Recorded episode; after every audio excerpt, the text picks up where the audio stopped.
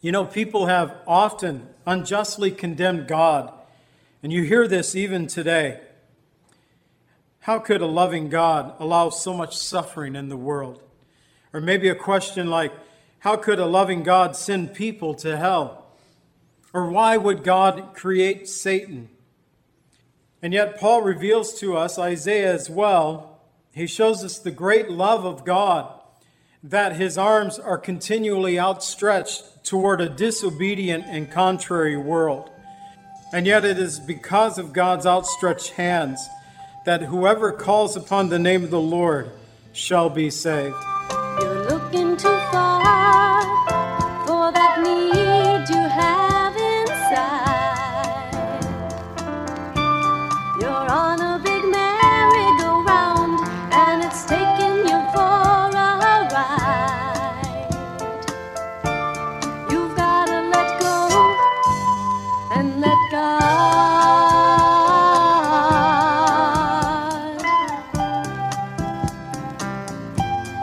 Welcome to the Cleansing Word. We invite you to stay with us as Pastor John Pennell of Calvary Chapel Lake Villa takes us through a verse by verse study from God's Word. Each Monday through Friday, we'll be airing messages to encourage you in your faith that you might grow in the knowledge of our Lord and Savior, Jesus Christ. I hope that you enjoy this broadcast, and I'll return at the close of this teaching to give you more information about our church and how you can obtain a copy of this message. Now, here's Pastor John with today's message from God's Word. do in your life. He can get rid of pain and get rid of strife. All you've gotta do is let go and let God. Romans 10 14 through 21, a message that I entitled How to Have Beautiful Feet. I broke it into three parts verses 14 and 15. How shall they hear? Verses 16 through 18. Faith comes by hearing. And 19 through 21, God's outstretched hands. Father, we thank you for this, your word, and for what it teaches us. Help us, Lord, to be open to receive from your word this morning. I pray, Father, that you would just open our hearts to the message that you would have for us, the mission that you would have for us. Help us to grow and to learn and to understand, but not just to learn information. Lord, help us to learn how we might apply these things to our own lives. We pray in the name of Jesus. Amen. In verse 18, he says, But I say, have they not heard? Yes, indeed. Their sound has gone out to all the earth, and their words to the end of the earth. Now, there's a couple of things that I have been really attentive of as we've gone through the last several chapters here in Romans. One, that Paul is quoting Old Testament passages over and over again. This particular quote comes from Psalm 19, verse 4 where he says that their sound has gone off into all the earth, their words to the ends of the earth. But here, David, the psalmist, is talking about the testimony of the sun itself and that sun's daily circuit of coming up, rising from the east, get my directions right here, setting in the west. Like in verse 5, he says, like a bridegroom coming out of his chamber and rejoices like a strong man to run his race, that God's testimony daily is available for those who are willing to look and see the glory of God's creation. That's what David used this verse. And so we learn that in order for faith to be ignited in someone's heart, the Word of God must first be declared. And we find that God is there with his outstretched hands, verses 19 through 21. In verse 19, he says, first of all, that God provokes them to jealousy. Verse 19, but I say to you, did Israel not know? First, Moses says, I will provoke you to jealousy by those who are not a nation. I will move you to anger by a foolish nation. Once again, Paul takes some liberty in this quote from Moses. It comes from Deuteronomy 32 21, and it's actually directed to God. The original quote, it says, They have provoked me, meaning God, they have provoked me to jealousy by what is not God. They have moved me to anger by their foolish idols, but I will provoke them to jealousy by those who are not a nation. And so he's initially talking about God being provoked by the nation of Israel because they were worshiping false gods. And then God reverses it and said to Israel, I will provoke them to jealousy by those who are not a nation. Now, Paul uses this quote to show how God was provoking the Jews of his day, even anger, by the work of God's salvation among the Gentiles. In Acts 13 46, Paul and Barnabas, they grew bold and they said to their Jewish brethren, It was necessary for the word of God to be spoken to you first, but since you rejected it and judged yourself unworthy of everlasting life, behold, we turn to the Gentiles. And although Israel remains God's chosen nation, as seen through God's promises, his covenants, his laws given to them, God's work of salvation has not been limited to Israel. As we learned last week in Romans 10:13, whoever calls upon the name of the Lord shall be saved. And here we find in verses 20 and 21 just a beautiful picture of God's great love toward a disobedient world. But Isaiah is very bold and says, I was found by those who did not seek me. I was made manifest to those who did not ask for me. But to Israel, he says, All day long I have stretched out my hands to a disobedient and contrary people. Taken from Isaiah 65, verses 1 and 2, it shows us that God would be found by the Gentiles in the last days who, for the most part, they weren't even searching for God. On the other hand, the Jews, those who had received God's promises, his covenants, his laws, they had, for the most part, rejected God's outstretched arms. You know, people have often unjustly condemned God, and you hear this even today. How could a loving God allow so much suffering in the world? Or maybe a question like, How could a loving God send people to hell? Or why would God create Satan? And yet, Paul reveals to us, Isaiah as well, he shows us the great love of God, that his arms are continually outstretched toward a disobedient and contrary world. It reminded me of Jesus in Revelation 3:20 where we read of Jesus saying, "Behold, I stand at the door and knock. And if anyone hears my voice and opens the door, I will come into him and dine with him, and he with me. Jesus continually knocking, waiting for individuals to open the door of faith in their hearts. God continually standing with his arms outstretched toward a disobedient people, toward a disobedient world. And yet, it is because of God's outstretched hands that whoever calls upon the name of the Lord shall be saved. We come back to the original question of this passage in verse 14. How can we have beautiful feet? Well, it's by being obedient to God's call upon our lives to bring the gospel of Jesus Christ to a lost and dying world in need of a Savior. And that Savior's name is Jesus. Now, it has been advertised that I am teaching today from my life verse. I don't know if I've ever considered this as my life verse. I've always referred to 1 Peter 5 7. Cast all your cares upon him because he cares for you. It's kind of a life verse for me because I've depended upon that so often. And I find myself doing that often, just casting my cares, my concerns, my anxieties upon the Lord. That's a good verse to hold on to. But I can tell you that Romans 10:14, a portion of Romans 10:14 is a verse that changed the course of my life for these last 30 years. And so in that sense, yes, it is a life verse. I remember on a Sunday morning back in 1989, I was sitting in a young adult Sunday school class.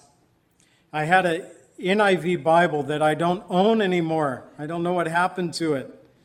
I was looking for it. I probably gave it to someone. I don't use the NIV. I got mad at it for a while. You know how some of the newer translations don't put all the Bible verses in the Bibles? And uh, someone came to me in the prayer room at Calvary Chapel of Costa Mesa, and they asked me, Why should I be baptized? And I said, Well, here, I'll show you in this verse right here in the book of Acts. And the verse wasn't there. The verse I wanted to show the individual, it wasn't there. It was in a, a little tiny print at the bottom of the page. It was there, but not really there. And so uh, that was the moment I quit using the NIV. But in that NIV, I had already underlined a portion of Romans 10:14. And the portion that I had underlined was how shall they hear without a preacher? It's underlined in this passage as well. I don't have the whole verse underlined. I just have that portion underlined in my Bible that I use now probably in every Bible you find. I have it underlined that's in my house. How shall they hear without a preacher? I had previously underlined that. It meant that to me, that verse spoke to me. It was enough that I should underline it. But I was sitting in that Sunday school class with Lily in 1989, 30 years ago. Wow, someone's getting old. Anyways, I remember that someone said something wrong in the class. So it wasn't any divine moment of, Lord, I know you want me to do something. I'm going to uh, just look in your word and find your call for my life. No, I was looking through the word to prove somebody wrong that they had spoken of in that class. So even my motives for thumbing through the passage at that time, they weren't very high. By the way, I never got around to trying to prove them wrong by the Word of God or show them that they were wrong. Because as I was leafing through the pages of the Bible, my eyes hit this passage. And I knew that moment that the Lord was asking me personally that question. And I'd been praying for over a year and a half, asking the Lord, What would you have me to do? How do you want me to serve you? And I'd actually had kind of this unspoken prayer that if I was 28 years old at this time, if by the time of 30 years old I didn't feel that the Lord had any specific call on my life, then I had been running work for other brick mason companies since I was 23 years old. So I had determined if I make it to 30, I might as well run the work for myself and go into business for myself. That was in the back of my mind. And so I gave the Lord a few years to answer the I don't know if that was right or not, but that that's kind of the ongoing prayer that was going on. Reading that passage, it changed the course of our family from that moment forward. I was thinking about it a lot this week because the Lord spoke to my heart. I didn't lean over to Lily and say, God's really speaking to me now. I probably didn't say a word to her, but at the end of the service that Sunday morning, I got up and I went forward and I told the pastor, I think the Lord's calling me to preach, calling me to ministry. He shared that with the congregation. And in fact, I remember saying, I know what the Lord has now called me to do. And then that verse says, And how shall they hear unless they are sent? I said, I don't know how the Lord would have me to do it. I haven't been sent yet, that the sending was necessary. The moment I read these words, I knew Jesus was calling me to preach. And it, I think what the Lord did to me as I look back now 30 years over this, I think He was showing me a destination, kind of like looking from one mountaintop to another. He gave me a glimpse of what He wanted me to be. But you know, until I became the pastor here at Calvary Chapel of Lake Villa, there would be 10 years between the call and the ordination here at Calvary Chapel of Lake Villa. And during those 10 years, 10 plus years, there would be some valleys that I would go through. And sometimes I would be in the, the valleys, and in some way I would think that, am I even making progress toward my call? If you've never read uh, John Bunyan's Pilgrim's Progress, a great book, I would suggest if you can find it translated in modern language, that it's worth doing that, unless you really like the old King James then read it that way. But I couldn't get through the book until I got a different translation of it. But much like the lead character Christian in Pilgrim's Progress, the Lord would uh, bring him to a mountaintop every once in a while to show him that he is making progress toward his call. And I think the Lord was doing that with me. But afterwards, I would find some valley, some pit that I would uh, no longer see the end goal. But nevertheless, there was this continuation of taking steps of faith. I remember prior to being called as your pastor here at Calvary Chapel of Lake Villa that I was in one of those lulls, that I had not given up, but I felt defeated for quite a while.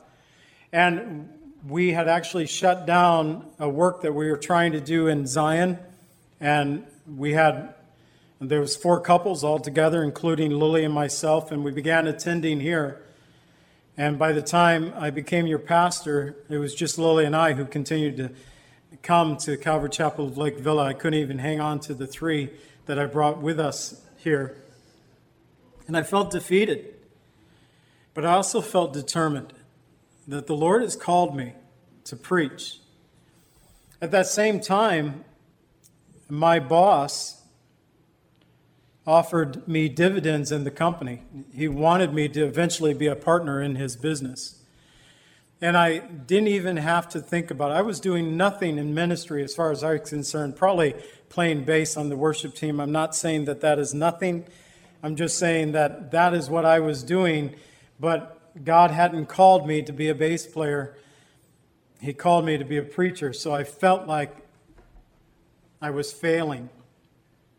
And yet, when my boss offered me the same year that I was called as your pastor, prior to that, offered me dividends in the company, I did not hesitate to turn him down. And I told him, I remember telling him, I said that, you know, something like, you live to work. Your life is in this business. But I work just because I need to live, to pay for our home and to provide for my family. But the Lord has called me to preach. And for me to become part of owners in this a business, it would be for me taking a step back on that call. I couldn't see that I could do both. Remember, back at that time, 10 years earlier, it was either call me or I'll go into business for myself. So he called me, so how could I be part of a business? And so I turned it down. I didn't even say, you know what, I need to think about it. I don't know how foolish that turn down was, but I did nonetheless. From the time of my call until I became a pastor, additional 10 plus years would take place. I emphasize that because I think sometimes we receive a word from the Lord and we think that that word must be instantaneous, that it's going to happen suddenly. That could happen, but it may not always be true.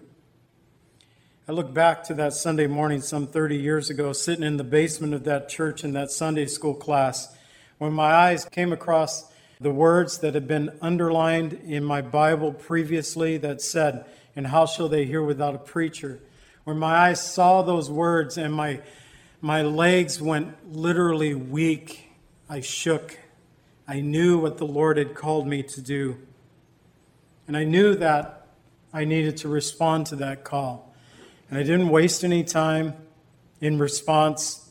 On that same morning, just probably an hour, hour and a half later, I responded to the Lord's call and it changed the course of our family's life. I'm so grateful that Lily, that there was no debate about he may have called you, but he didn't call me, that Lily has been right alongside me the whole time. Because I know, and I have a friend who pastors a very large church in Las Vegas. That's how it was for him. He was part of the school of ministry, and his wife, his first wife, had nothing to do with the faith that he had found himself in. Eventually, it led to their divorce. And I don't know all the circumstances behind it, but I know that he was determined to wait for his wife to come alongside him in ministry.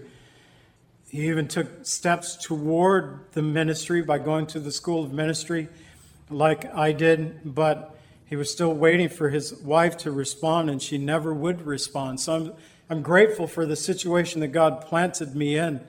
He planted me in a household of faith that uh, there was no argument, no uh, discussion, but actually an encouragement, except for from my mom when we moved to California. She didn't like that. And there was some hardships from Lily's parents as well. They didn't like us moving away. But when you respond to the call of God, it means that you put Christ before all things. And I think that's partly why, in my heart, I mean, Lily's done it to me as well. She went down to Mexico to do missions work. It was kind of an announcement. I want to go to Mexico to do work in the missions. I don't know if she invited me to go or not. I stayed home and watched the kids. God's done it both ways for us but we've been supportive of each other in ministry, and I, I'm thankful for that. But I've always understood, and I think Lily would feel the same way about this, that our devotion is to God and to Jesus Christ first and foremost.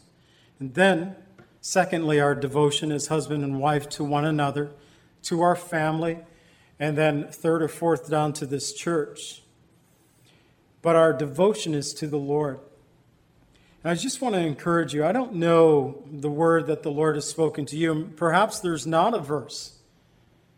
Perhaps that verse is there and you've already underlined it, and you don't know it's going to become a life changing verse for you at this point. I, I have to believe the first time I read this, underlined it in my passage, I thought, good point, Paul. Underline that one. How would I know that one day it would be turned around? as a question directed toward me. All I know is that we need to be open to what the Lord would have for us. We need to read the Word of God looking for God to speak to us. And sometimes when we're not even looking, remember, I was looking to prove somebody wrong by the Word of God. My intent was not the greatest that Sunday morning, but God turned it around on me and He changed the course of my life. I think that's what Jesus Christ does to each of us. He may not call us to preach like He's called me or others here, but His intent through salvation in Jesus Christ is to change the course, the direction of our lives for the good, for His good, in order that whosoever calls upon the name of the Lord shall be saved, in order that we would be those who would go forth and proclaim the gospel of Jesus Christ to others, that others might believe, receive, grow, and go. And that call is to all of us. Thank you, Lord, for your word, for what it teaches us. And I pray, Father, that you would help us to be obedient to your word, to the call, Lord, that you're placing on our hearts. And I don't know, Lord, specifically what that call might be for every individual here, but I know, Lord, that you work in all of us corporately through our salvation, that through faith in Jesus Christ, Lord, we all come to faith in the very similar way. I don't know, Lord, exactly how uh, we come to faith in the sense of what brings us to praying to your Son for our salvation, but it's all through Jesus that we come to know Jesus as our Savior. And so, Lord, we stand on an equal footing. But then, as each individual, Lord, you have specific calls that you would have for us. And so, Father, I, I just pray that you would help us to discover those calls, to follow through with those calls. Maybe you've already given them to us. But help us, Lord, to be bold, to walk in faith in our love and adoration to you and also Lord Jesus. The first step of that faith is coming to faith in Jesus Christ. And we learn today, Lord, that you continually stand with outstretched arms toward a disobedient world. Speaking of those who do not believe in Jesus, Lord, your arms are continually outstretched. Lord Jesus, you continually stand at the door of our hearts. You knock that we might open, that you might come in that we might receive you into our lives. And so I pray also, Lord, if there are those who don't know you as Savior, that they would respond to that first, most important call, and that is the call of salvation that you have given to whoever would call upon the name of the Lord, that we might be saved. We pray in the name of Jesus. Amen. Pray that God would bless you and keep you, that his face would shine upon you and give you peace. God bless.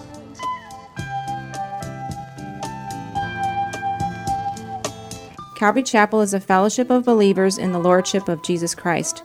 Our greatest desire is to know Christ and to be conformed into his image by the power of his Holy Spirit. If you would like more information about Calvary Chapel, or if you would like a copy of today's message, please contact us at 847 265 0646. That's 847 265 0646. Thank you so much for joining us today, and may the Lord richly bless you as you worship Him today.